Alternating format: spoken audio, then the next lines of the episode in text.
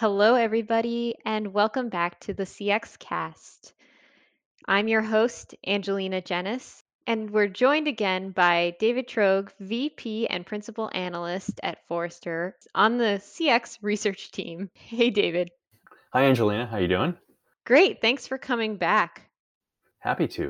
So for the folks who have been following along, David joined us on episode two sixty-nine, Designing Chatbots with the User in Mind, and he promised us he would come back for a part two because there was just so much to cover and we only scratched the surface. So David, what are we going to dive into today? Well, last time we did kind of an overview of lots of different aspects of chatbot design, sort of some of the problems, why so many of them are so disappointing. And one of the really key things in designing a chatbot is deciding what's it going to do, because fundamentally you want it to be useful to users, actually do something that they care about. So you need to decide what's that going to be. I have uh, written a report about that that has just come out. I thought it would be useful to focus on that today. It almost seems daunting, though. Wouldn't we want our chatbots to do everything possible? How do we even articulate what a chatbot does and what we want it to do? Well, yeah, it would be ideal if it did everything. Unfortunately, uh, they can't do that today, right? Even even human employees who are intelligent and highly competent, who you hired to do customer service, can't do everything. And chatbots can do much less, typically. And that's one of the really uh, success drivers for chatbots, is making sure that you scope them properly. I mentioned this in the last episode, the importance of identifying what the chatbot will do is essential to whether it can succeed, and making sure that it doesn't do too much. You know, I mentioned the expression island genius, and that's what it should be, in the sense of having being really, really expert at a small number of things, because if you have too broad a set of things, too broad of a scope, it's just a recipe for failure. Um, the conversational A I is not up to doing that, uh, not yet anyway. Great. So the first step in all of this is to make sure we have the right language. I understand that there's essential chatbot language in your report that you describe. Can you can you give us a few of those terms so that we can uh, continue with this interview in yeah. an intellectual way? yeah, well, I mean, I guess it's kind of a jargon or lingo or whatever you want to call it, but it is used in the field, and so it's useful to understand these terms. First two I want to mention is just that, you know, there's the the the chatter, the talk that goes back and forth between the human and the chatbot. The things the human says and the things the chatbot says, the words, right? And those have specific names. What the humans say in one of those interactions, those are called utterances, a term borrowed from linguistics. And the things that a chatbot says are called prompts, typically. And that is kind of borrowed from, uh, well, probably operating system design a long time ago, but but it's just useful to know those. Utterances, prompts, utterances, prompts. And there's usually a back and forth of, you know, an utterance and then a response and a prompt, et cetera, et cetera. Now, the reason I mentioned those two, even though that's not what we're going to be talking about today, is that it's not they're not the same thing as an intent. An intent is the word that's used to refer to the thing a chatbot will do that is in the mind of the user, that the user wants the chatbot to do. But that's the problem, right? How do you get, like, from the user's mind, where they are imagining something they want to do, to something the chatbot can actually perform? Either it might be a request for information where the chatbot just needs to provide the information, or it might be a transactional request that needs to actually do something involving a database or shipping a product or whatever it might be. So if you think about it, there's like an intent in the human's mind that needs to get translated into an utterance. Like, let's say you, Angelina, are interacting with the chatbot. There's something in your mind. You need to translate that into words. Those words come out. You either type them or you speak them. That's your utterance. Then the chatbot needs to figure out, like, ooh, you know, what does Angelina mean? And to do that, it needs to match what you said to one of the intents it knows how to handle, right?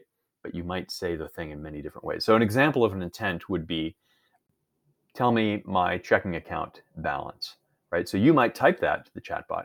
On the other hand, you might say checking balance, or how much in checking, or what's my balance in my checking account? There are lots of different ways you could say that. Uh, and other people might say it differently. And of course, different languages and, you know, cultural differences, uh, slang in some cases, age differences, spelling mistakes, et cetera, et cetera, et cetera. And so the chatbot needs to be able to map these possibly hundreds of different ways of saying the same thing to a single intent.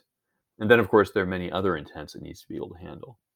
So doing that mapping is a, a huge you know, computational effort, if you will, where sometimes A I can be relevant. But the thing you need to focus on first is, what is that list of intents going to be? What is your chatbot going to do for users? Does that make sense? Yeah, it does. How do you create that list? Is it like a design thinking process where we go really broad and we look at our data and we try to understand what our biggest user needs are? That's part of it. It can be part of it. It isn't necessarily part of it. It should be part of it, ideally. A lot of companies don't start there, and that's okay. But let me kind of walk you through the process based on my research and the interviews I've done and looking at this. Essentially, it breaks down into four phases. First, doing the research uh, about user needs, which includes some of what you just said. So first, research. Then triage of the needs you've discovered. Then prioritization of what's left over after you've done the triage. And then once you've prioritized and decided what the intents are going to be, it's not done, because that set of intents is going to evolve over time, so you need to adapt. So four phases: research, triage, prioritization, and adapting. So should we talk about the research part? Yeah, that's the one I'm always most curious about. Okay. All right. So basically, there are typically three categories of sources that you need to research for deciding on intents. So the three types or the three categories are assumed intents, historical intents, and adjacent intents. And what those mean are his, historical intents, or let me start with assumed intents rather. Assumed intents are, think about the F A Q that you have on your website. Well, that's frequently asked questions, right? So, and there are answers below them. Well, that sounds a lot like a chatbot, questions and answers.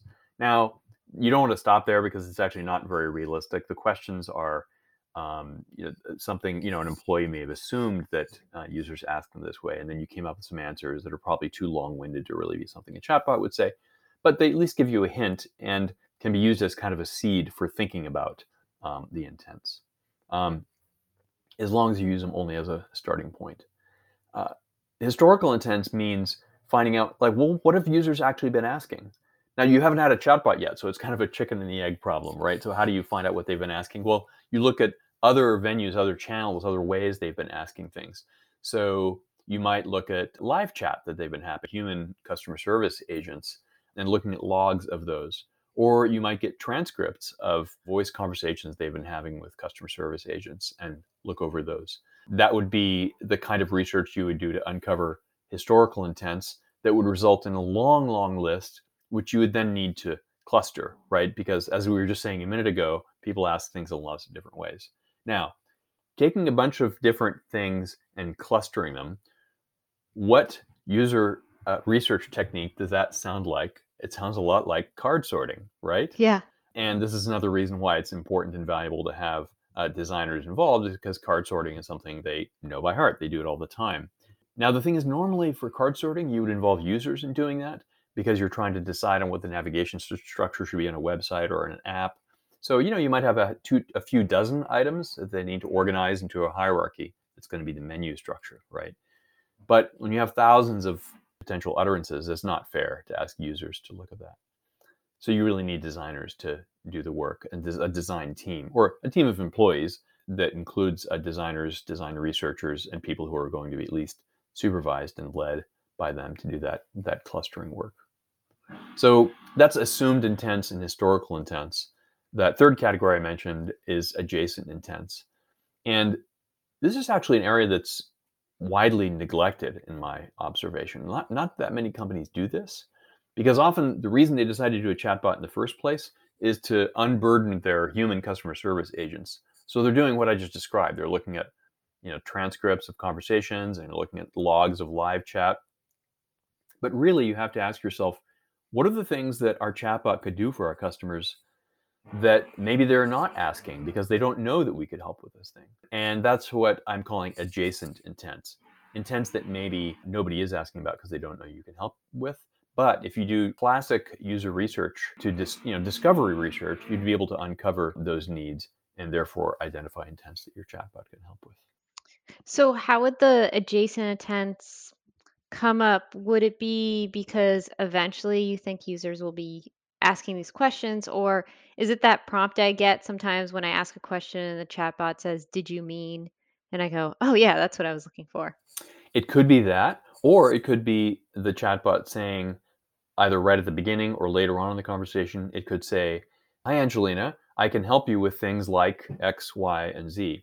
And X and Y might have been things that you just assumed that it was going to help you with. But Z, you're like, "Oh, really? Oh, that's great. I didn't realize I could get help from a chatbot with that thing." And that's where, again, those going back to the notion of prompt I was talking about earlier, the prompt needs to be specific about what the chatbot can do. It's a mistake for the chatbot to say, "How can I help you?" That's way too broad. A human customer service agent might be able to handle that, but a chatbot is just setting itself up for failure because the user is going to be disappointed. Got it. And that already brings triage to mind, because we are trying to limit the scope so that we have a positive experience with this chatbot. And I remember working in the, the emergency department of a hospital, and triage was crucial. So what does triage mean in chatbots? Yeah, exactly. So triage means at first deciding just what you're going to do now versus what you might do later or even never. So there are some things that are just not appropriate for a bot. It's not like, oh, the bot can't handle it or something like that. It's just not appropriate. And a number of my interviewees commented on this. For example, the director of product development and innovation at Alight Solutions, Ibrahim Kuri, mentioned that what they do, they're a two point four billion dollars global H R and business process outsourcing provider. And, you know, when they are serving an employee who's interacting with the chatbot, who says, you know, something about a death in the family as part of a discussion of benefits, well, they immediately transfer that to a human. They just don't want their bot dealing with it. There's too much potential for things going wrong. You absolutely don't want that to happen. Or in some cases, one of my other interviewees, C E O of SolveMate, Eric von Müller, he mentioned that in some cases, you may have some classification of your users, of your customers, that might cause you to say, you know, for some of them where the uh, lifetime customer value is particularly high, we want to just immediately transfer to them a human, to a human who we believe can offer better service for their needs. Not always. Sometimes a chatbot is actually better, but in some cases, the human is better. And so you would prioritize transferring them. So that's one aspect of triage. Another aspect does have to do with just what bots are good at, choosing to either postpone or just say never to things that are just way too complex for a chatbot to handle. So that would be that first phase of doing that triage. But of course, even with triage, you're going to have a lot, you're still going to have a big pile left over that you're going to need to do the next thing with. Prioritize, you know, really rank those intents based on some criteria that, that'll help you decide what to what to focus on first. It sounds like triage is your opportunity to double check your research and make sure that you are building something that's going to actually help the customer in the right way. And also maybe realize what you can help the employee, the frontline employee, to remove repetitive conversations, but also get the right customers to the right employees. I know in some banks they have training around uh, dealing with grieving customers. And so certain customer service reps are ready to handle those conversations. Yes. Yeah, exactly. That is an important criterion in the prioritization effort. The, in fact, the first one I list in the report is how frequent is the intent. So if it's something that comes up really often, it makes a lot of sense to prioritize that when you're when you're looking at what your chatbot should be able to handle. And a number of my interviewees pointed that out, where they they just decided, you know, they you know, one one of them mentioned uh, at at a Dutch insurance company, you know, fifty percent, fifty topics drive fifty percent of my traffic, he said. And so, you know, those are the ones you really want to be focusing on. Another one is how easy is the intent to implement. If there's no variation in the answers, well, that's what you want to go for. Or, you know, I was speaking with Shirley Gao, the C I O of PacSun, who, uh, you know, her advice was start with something like, "What's your return policy?" Well, that's super simple, right? Because that just means that's just some static text that you need to present. "Where's my order?" Well, that's a little more complicated, but not terrible. Whereas maybe, you know, "Can you help me create a return?" That's going to require a multi-step process that's more complicated. So that would give you some sense of prioritization. You know, how easy is the intent to implement? I like any process that ensures that the team is not going to completely lose their minds trying to build a chatbot. Yeah, exactly. Exactly. Uh, because you, you can, it can get very complicated. In fact, it was interesting. Some of my interviewees really insisted that you should not start with using A I in your chatbot. And this was coming from some of the tech companies that are the biggest providers of A I, including Google, saying, yeah, yeah, A I, machine learning is really important in your chatbot, but don't start there. Start with a, just a deterministic tree, and then, you know, upgrade to using machine learning later on. Otherwise, most companies are just uh, not set up in terms of, you know, skills and resources to be able to handle it right away. Okay, so frequency and ease. Are those the two, or is there more to prioritization? So there are two other criteria you need to use for prioritizing those intents, in addition to those two other questions we just talked about. How frequent is the intent and how easy is it to implement? The third one is, how closely could a bot match a human employee's ability to address the intent? So for example, you know, one of my interviewees at Calgary Public Library said one of the com- common questions they get, and therefore that they prioritized, was, what are your hours of operation? Well, that's something that it does require one turn in the conversation, because the chatbot does need to say, well, which branch do you mean? Because it's the second largest public library system in Canada. It's huge. They have dozens of branches. And once you tell the chatbot which branch you mean, all it needs to do is look at the calendar to know what day it is, and then look up in its database what the hours of operation are and respond. That's a pretty easy operation. But some of them are a lot more complex. As I was saying earlier, if, uh, checking a bank account balance is one thing, uh, performing a transfer is a little harder, going through an entire loan application would be much harder. So there are some things that you know that a human is going to be able to do that a chatbot is just not going to be able to do as well, and those you want to bump down the list. And the final one, this one involves uh, one other term I have to introduce that I didn't mention at the beginning, is how simple is the ontology that the intent depends on. And let me just explain briefly what I mean by that. Let's say you're a clothing retailer and you sell uh, t-shirts. Should you have three different intents for, I would like a red t-shirt, I would like a blue t-shirt, I would like a green t-shirt? That seems a little wasteful, right? So here there's this idea of having a slot or a variable or a parameter in an intent. In other words, the intent would be, I would like a blank t-shirt, and fill in the blank, which is the slot of the parameter, the variable, with the color. And developing your ontology means figuring out what are going to be those those things that you that, that exist in the chatbot's universe that it can handle, and the attributes of those things, like in this case, the color. If it's a relatively complex ontology, it's going to be something that you want to postpone and not deal with right up front, and focus instead on the simpler ones. So those are basically the four a real criteria for prioritizing those intents. Does that make sense? It does. And it sounds like, again, starting simple will make you more likely to get to the finish line, have a minimal viable product. Is it safe to use that term with this?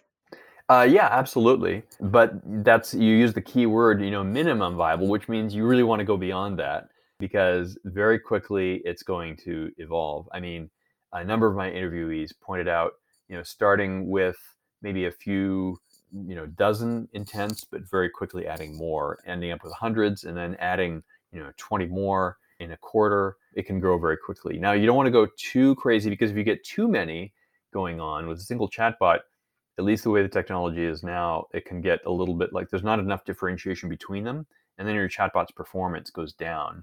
So you don't want to be too aggressive there, at least as long as the technology doesn't allow it. But it's important to think beyond that initial launch.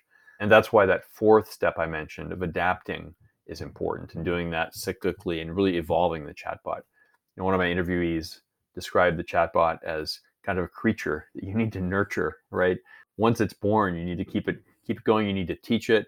You need to help it learn as language changes and as people's needs change, and even new terms enter the language as as humans uh, use them. And so you need to really adapt what it's going to do over time. And of course, your products are going to evolve, and therefore the intents need to evolve along with them. So creating a chatbot is not just a project. It's actually, you're launching a program.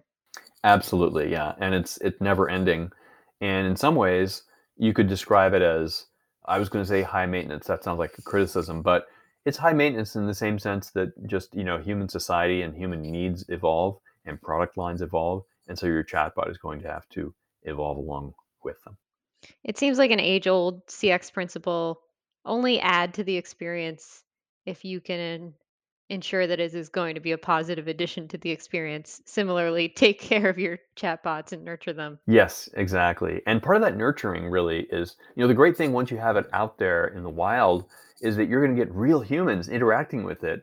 So then you don't have that chicken and the egg problem I talked about earlier on, right? You don't need to be just looking at sort of substitutes, proxies, like, you know, live chat transcripts, you know, transcripts of customer service interactions with, you know, actual humans. Instead, you can look at what people are actually asking the chatbot and look at what are the things that the chatbot didn't know how to handle. And, you know, it's very common for companies to have uh, a team that once a week or once every two weeks looks at what uh, one of my interviews called it the I D K bucket. You know, all the utterances that just stumped the chatbot.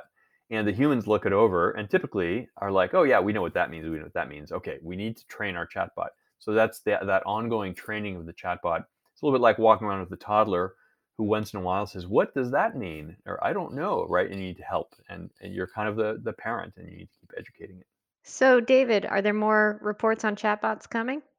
There are, yes. Yeah. So in addition to the ones that have come out so far, which are the foundation report, uh, actions report on what you do, and the one on designing your chatbot's personality, there are going to be more reports about designing the dialogue. You know, what's the flow, the back and forth, and how do you make sure that that feels like a real conversation? How should your chatbot be collaborating with humans? Because, uh, and by hum- I mean employees, right? So customer service agents may get a handoff from a chatbot and they may hand off the interaction back to a chatbot at some point. Or in some cases, companies are using the chatbot as a tool for the customer service agent. The end customer doesn't actually see the chatbot. That can be very helpful as well.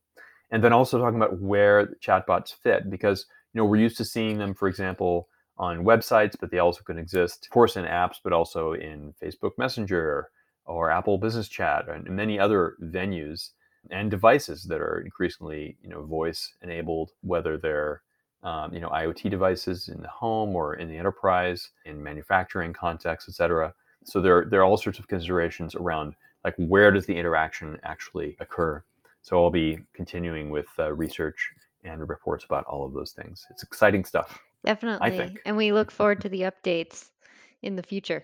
I'm excited about doing them. David, thanks so much for joining, as always. Thanks for having me. It's been great. And thanks everyone else for listening in to the C X Cast. The C X Cast is a part of Forrester Research, and it is produced by Amelia Nichols. Bye-bye. Bye for now.